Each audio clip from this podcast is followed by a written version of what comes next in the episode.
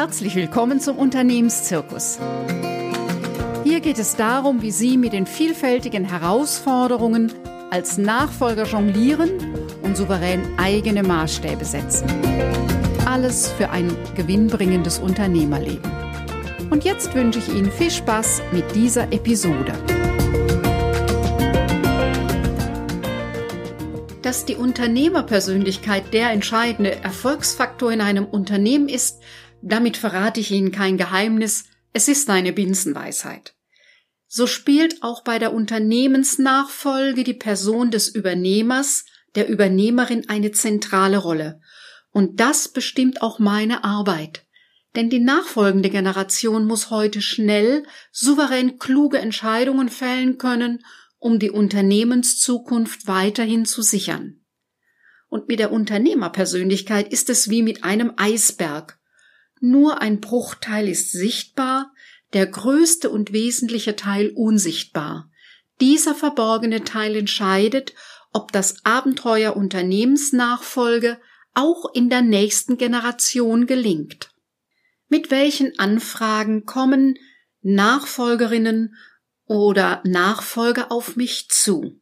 Da ist die junge Frau, die Tochter, die langsam ins Unternehmen einsteigt und anfragt, ob ich die Themen mit ihrer Mutter moderieren könnte, weil sie sich einfach ganz oft verstricken zwischen privatem und äh, ihrer Mutter-Tochter-Beziehung und inzwischen der Beziehung zwischen Kolleginnen.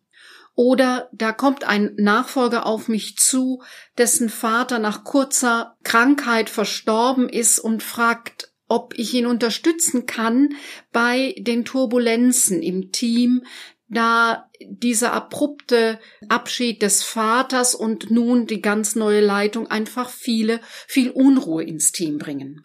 Oder da sind zwei Nachfolger, die als Mitarbeiter die Firma übernommen haben, die sich schwer tun in dieser neuen Rolle. Sie waren exzellente Fachkräfte im Unternehmen und haben nun die Leitung und die Verantwortung, aber Fachwissen ist das eine und Unternehmensleitung das andere. Und gerade die Klärung der eigenen Rolle in Bezug auf die ehemaligen Kollegen und ja, die Teammitglieder, wo jetzt in der neuen Rolle sie in einer ganz anderen Verantwortung sind, ist oft eine Herausforderung, das klar zu bekommen. Oder da kommt der Junior einer Familie auf mich zu und wir erörtern miteinander in mehreren Coaching-Sitzungen, ob es wirklich sein Weg ist, diese Firma von Mutter und Vater zu übernehmen, in der Familientradition die Unternehmensleitung zu übernehmen oder ob nicht doch, wo sein Herz, sein berufliches Herz noch hinschlägt, nicht die bessere Option ist. Oder die Kinder von in Unternehmerfamilien, die mich mit hinzuholen, um das Gespräch mit Mutter und Vater zu moderieren, weil eben ihre Vorstellungen von der Weiterführung der Firma ganz andere sind, wie so wie Mutter und Vater das gestaltet haben und wie es in ihrer Zeit auch richtig war und nun vielleicht doch andere neue Weichen gestellt werden müssen. Und Sie hören schon je nach Konstellation, ob es eine firmeninterne, ob es eine firmenexterne oder eine familieninterne Nachfolge ist. Die Fragestellungen sind unterschiedlich und doch sind es relevante zentrale Fragen. Denn Unternehmensleitung und persönliche Lebensfamiliengestaltung hängen einfach sehr, sehr eng zusammen. Und wie auch immer die Einflugschneise ist, also ob es Familie, ob es firmenintern oder eben von außerhalb ist, die entscheidende Frage ist immer, was will ich als Übernehmer, als Übernehmerin, was ist mir wichtig und, und ein zentrales Anliegen, was denke ich über diese Themen und dann in Austausch mit den anderen zu gehen und da nochmal zu gucken, wo liegt die Lösung. Ich betone diesen Teil ja immer wieder, einmal bei sich selber zu gucken, mit den anderen zu schauen, wo ist der Lösungsweg, wie sieht das aus und dann gemeinsam zu schauen, wie, wie können wir vorgehen, weil es eben so wichtig ist, dass es Entscheidungen sind, die gemeinsam getragen werden. Alle Entscheidungen, die an dem Punkt, wo sich einer über den Tisch gezogen fühlt oder nicht ernst genommen fühlt, wird in der Folge ungute Konsequenzen haben. Und wie auch immer das Herangehen ist, von äh, je nach Konstellation eben sehr unterschiedlich. Was immer gleich ist, der gewaltige Change-Prozess wird in der Regel unterschätzt. Genauso wird unterschätzt, wie entscheidend die emotionalen Faktoren sind, und zwar bei allen Beteiligten, bei denen, die abgeben, bei denen, die übernehmen und den Mitarbeiterinnen und Mitarbeitern, die beteiligt sind, genauso wie bei Kunden, Lieferanten und allen weiteren, die involviert sind, den Geschwistern, den Lebenspartnern der Ehefrau, dem Ehemann. Diese Themen haben eine Relevanz und es ist sehr klug, da genau hinzugucken, was ist es eigentlich. Und je betroffener Menschen sind, umso schwerer tun sie sich oft, Dinge auch zu formulieren. Das braucht manchmal Zeit, bis sich der Einzelne darüber klar wird. Und manchmal ist an diesem Punkt auch meine Aufgabe vielleicht die einer Hebamme. Also zu helfen, dass dieser Gedanke, der da wichtig ist, das, was jemand denkt und fühlt zu einem Thema, das dann in Worte fassen zu können und ausdrücken zu können ja, ich, ich kann diese Worte nicht machen, aber ich kann helfen, dass der Mensch dieses sein Thema formulieren kann. Und meine Arbeitsweise ist da immer wieder getrennt, mich mit den Menschen zu beraten, was sie möchten, dass wirklich Klarheit besteht, was ist das, was mir ganz zentral wichtig ist und auch eine Priorität zu finden. Das ist mir das Allerwichtigste. Ja, und an dem Punkt, das ist ein, ist ein Faktor für mich, aber der ist nicht so entscheidend. Die Punkte eins, zwei, drei sind die und die sind für mich sehr zentral. Das schon mal klar zu haben und dann miteinander in die Verhandlung zu gehen. Also wo liegt da miteinander der gemeinsame Weg? Das ist sicherlich oftmals ein mühsamer Weg und da gibt es nicht die eine leichte Entscheidung. Nur in dem Fall wollen alle Beteiligten auch später noch miteinander gut klarkommen. Drum ist es wichtig, da genau hinzugucken, damit nicht von Anfang an oder in der Situation Altlasten und Kränkungen mitgeschleppt werden. Und bei dem Nachfolger der Nachfolgerin ist in der Regel immer klar, ja, das ist eine gewaltige Aufgabe und ich muss noch viel lernen und ich habe auch Lust drauf, mich dieser Herausforderung zu stellen und viel zu lernen. Manchmal ist jedoch nicht klar, was es ist, was gelernt werden muss. Und das ist auch je nach Persönlichkeit und je nach Vorbildung und Berufsweg unterschiedlich, was eben noch so auf der To-Do-Liste steht, was gelernt werden will oder muss.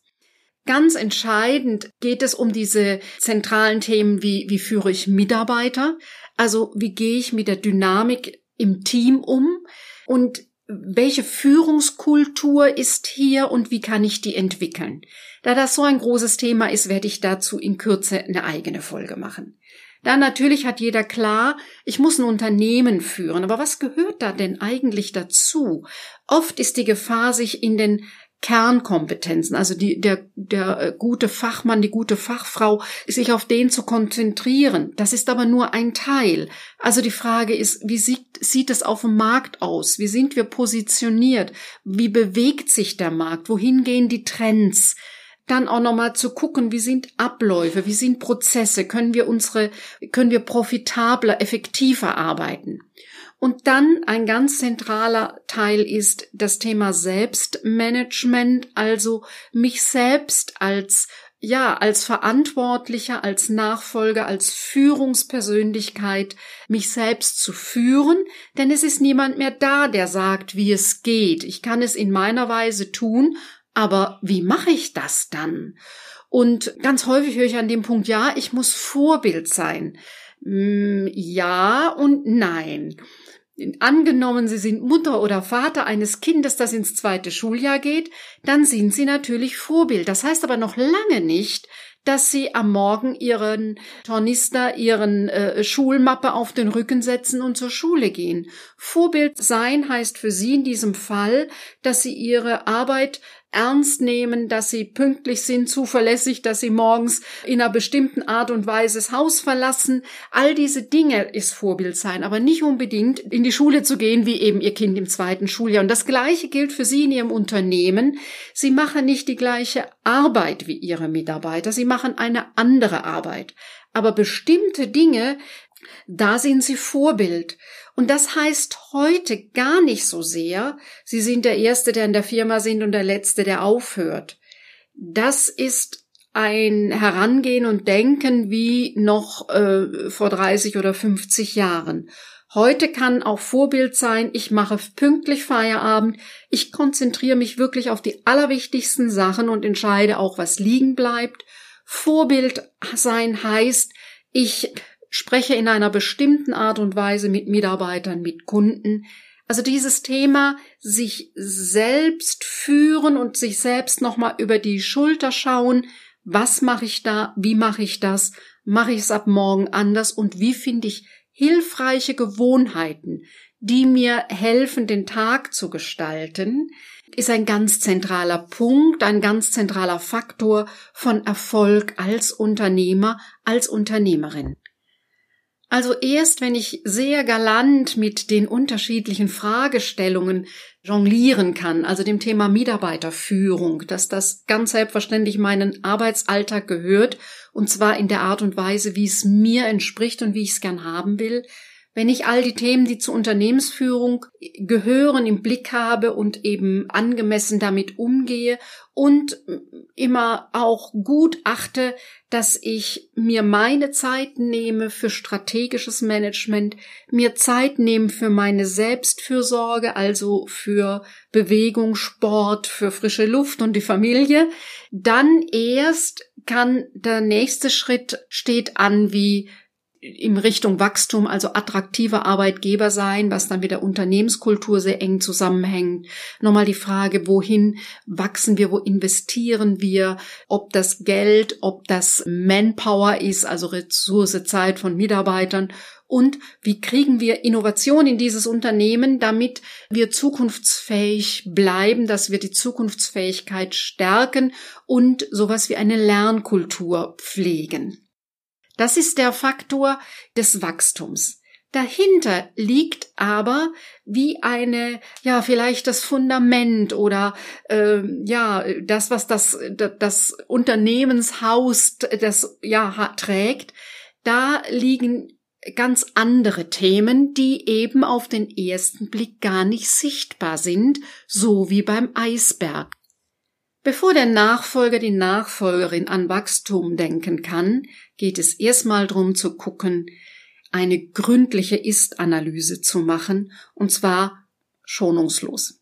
Also die nackten Tatsachen müssen auf den Tisch, nur dann sind sie verhandelbar. Und da gehört dazu, die Ressourcen sich wirklich anzugucken, die Knackpunkte. Wo sind die Schwächen im Unternehmen? Wo stecken Ressourcen? Also beide Seiten. Das eine, was ist schwierig? Wo liegen Chancen? Wo liegen Risiken? Und das wirklich festzuhalten und für alle sichtbar auch darzustellen. Dann mal so ins eigene Kämmerlein äh, zu gehen und zu schauen, was ist mein eigenes Warum? Wofür mache ich das alles? Was sind meine Werte? An welchem Punkt habe ich die Idee, die Welt zu verändern? Und habe ich eine Idee, Sinn zu stiften? Die meisten Unternehmer und Unternehmerinnen haben das. Und je klarer ihnen ist, welche Werte sie haben, umso leichter ist zum Beispiel das Thema Mitarbeiterführung, weil sie sehr schnell sagen können, das passt nicht zu mir und meinen Werten. Bitte macht das anders. Und dann brauchen Sie eine Klarheit, was Ihre Lebensziele sind und wie Sie sich die Verbindung von Leben und Arbeit vorstellen und wie Sie sich und Ihr Lebenspartner die Verbindung von Leben und Arbeit vorstellen und daraus dann zu gucken, wie geht das auf das Unternehmen hin? Was sind sowas wie meine Lebensprioritäten? Und diese Teile, die erstmal gar nicht sichtbar sind in einem Unternehmen, sind wesentlicher Teil ihrer Persönlichkeit und sind eben verborgen wie der untere mächtige Teil beim Eisberg, hat ganz viel mit ihren Emotionen, mit ihren Werten, mit ihren Erfahrungen, mit ihrem, ja, mit sowas, was Bauchgefühl heißt, Intuition zu tun. Und je klarer sie das haben, umso einfacher ist es im Alltag, ihrer Aufgabe als Unternehmenslenker gerecht zu werden. Und hinter all dem steht eben, was man heute Mindset nennt, Vorstellung und Einstellung, also ihre Überzeugungen, ihre Ansichten, die sie gar nicht in Frage stellen, weil sie so selbstverständlich sind, für sie so selbstverständlich sind, dass sie sie so wenig wahrnehmen wie den Sauerstoff um sie rum, den sie erst wahrnehmen, wenn es nicht mehr da ist. Also das Bewusstsein über den Wert ihrer eigenen Arbeit, das Thema Selbstbewusstsein, Selbstvertrauen, Selbstwert, all diese Dinge gehören hier in diesen Bereich und sind quasi das Fundament ihrer Firma.